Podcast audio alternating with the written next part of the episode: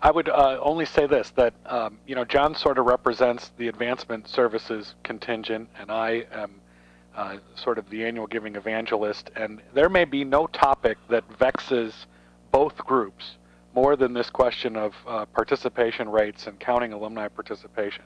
And so, uh, not surprisingly, we thought there'd be a good turnout for this discussion. And let's reiterate just one more time, John. If anybody has any questions uh, to fire our way. You know, we have a pretty good agenda put together, but uh, you know, we've both certainly learned that people have particular issues and frustrations and anxieties uh, on this subject especially. And if uh, if we don't touch on what you're looking for as we go, don't hesitate to shoot us a question.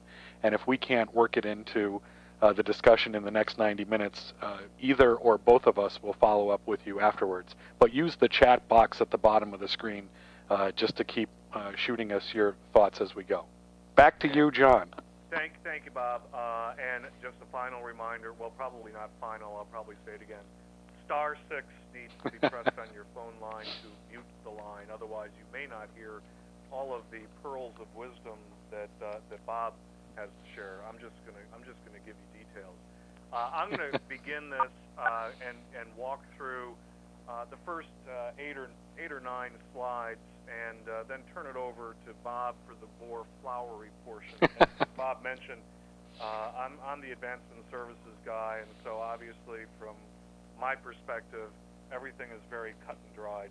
Um, but let's let's talk about why why we are here, and, and why we are here is because there is such a, a significant amount of interest and emphasis placed uh, within our campuses or on our campuses. Uh, uh, okay, there, I think they press star six. Uh, as a result of the U.S. News, uh, part, U.S. News and World Reports college ranking. The U.S. News and World Reports gathers information for the most part from the annual Voluntary Support of Education Survey that is conducted by the Council for Aid to Education uh, in conjunction with the case management and reporting standards that are you know, from CASE, the Council for Advancement and Support of Education. The two entities, CAE and CASE, are in fact two separate entities. Uh, as you probably know, uh, the alumni participation rate category of the U.S. News and World Reports survey uh, counts for 50% of the overall score. Uh, if you do not participate in the annual Voluntary Support of Education Survey, uh, U.S. News and World Reports does send out their own mini survey to institutions they would like to show in the college rankings. Uh, their information, quite honestly, as far as how you count things in different categories, is not as detailed as you find when you complete CAE. So this is another, I mean, the VSE. So this is another reason why we wanted to, to get with you today and kind of dispel a couple of the myths or the fact and the fiction of alumni participation rates. We thought that it would be appropriate and very timely uh, to, to have this conversation earlier this year as a result of uh, an interesting, shall we say, article that appeared in the Wall Street Journal back in March. Uh, Dan Golden is has been a beat reporter for the nonprofit sector with the Wall Street Journal for many a year, and uh, has has had an occasion to contact me on a number of cases for a number of issues. And and Dan does like to make things issues. I will be open and tell you the first time that Dan and I had an occasion to chat was when he was not too um, thrilled, he thought, with the way Duke University, where I worked for 16 years, handled their admissions practices and was trying to dig up some dirt. Um, Dan is good at digging up dirt. He didn't in that particular case, but in the case of the article he wrote back in March, and if anyone has not seen the article and would like a copy of it, you can probably get it online or shoot me or Bob an email. I know I have a copy. Bob probably threw his away. But shoot me an email and I'll send it to you. he, he identified a number of organizations or institutions that apparently uh, were not following the rules as articulated by CASE and CAE for calculating alumni participation rates. Uh, here, here's one quote from Dan's article. More colleges are manipulating their alumni giving rates. Why the high giving rates boost the school's status in the U.S. News and World Reports. Therefore, his contention is that the statistic may not accurately reflect what it is intended to measure. Bob will jump in in a little bit and talk about, you know, what is it we should be measuring. Uh, it, it, it is important to note, and I'm going to go over the, the actual rules in just a minute, that if you are participating in the Voluntary Support of Education Survey, uh, you are agreeing that you are following all of the rules for counting whatever gifts, participation, trustee giving, you know, all all of the that. Here's another quote from the same article because case in U.S. News guidelines allow schools to exclude alumni for whom they lack valid contact information. One popular method for raising the alumni giving rate is by not keeping track of graduates deemed unlikely to donate. Uh, I, I have a, a real problem with this, and in fact, when Dan interviewed me for this article, I challenged him on this. He would not tell me the one institution that suggested that they were intentionally leaving lost alumni as lost, but I don't buy it.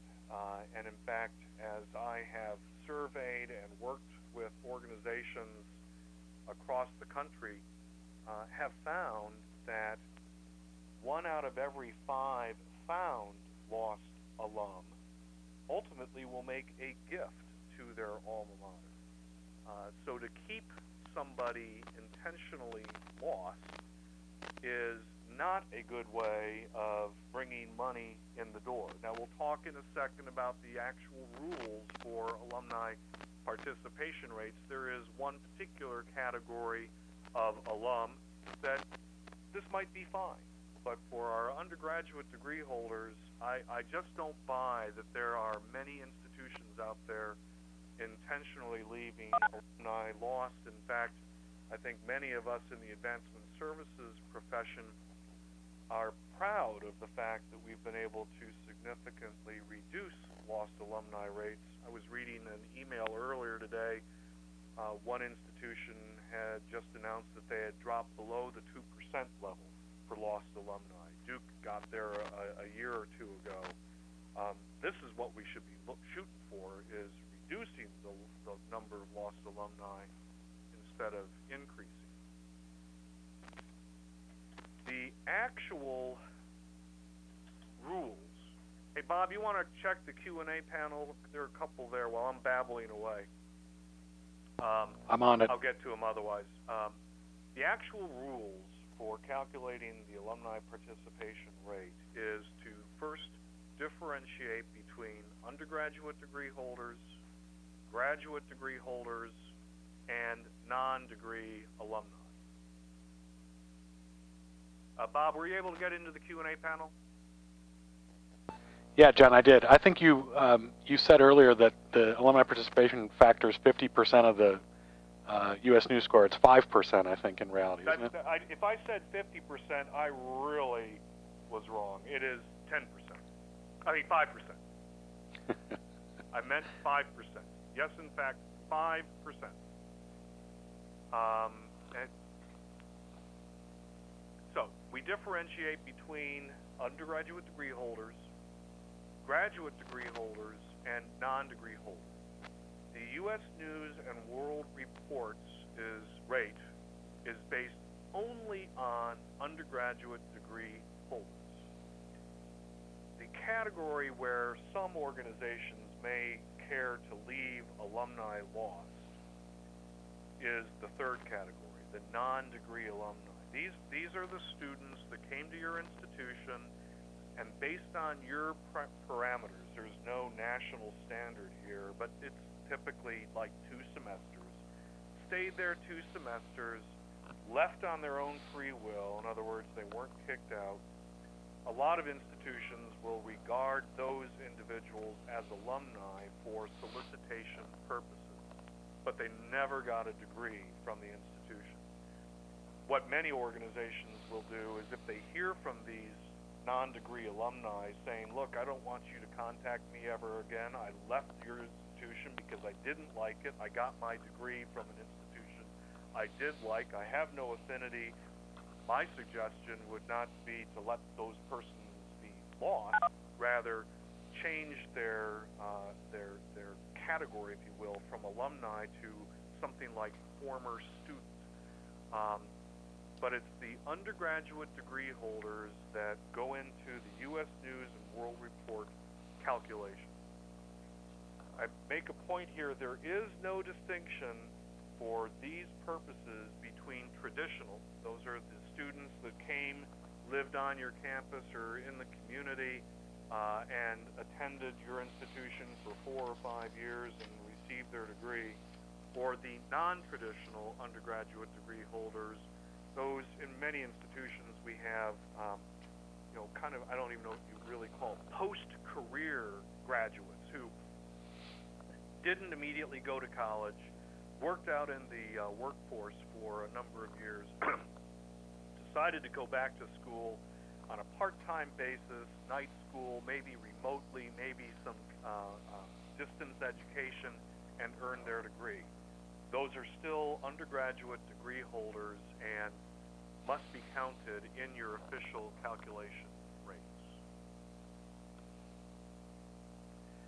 The denominator for calculating the rates is very simply all of the undergraduate degree holders of record.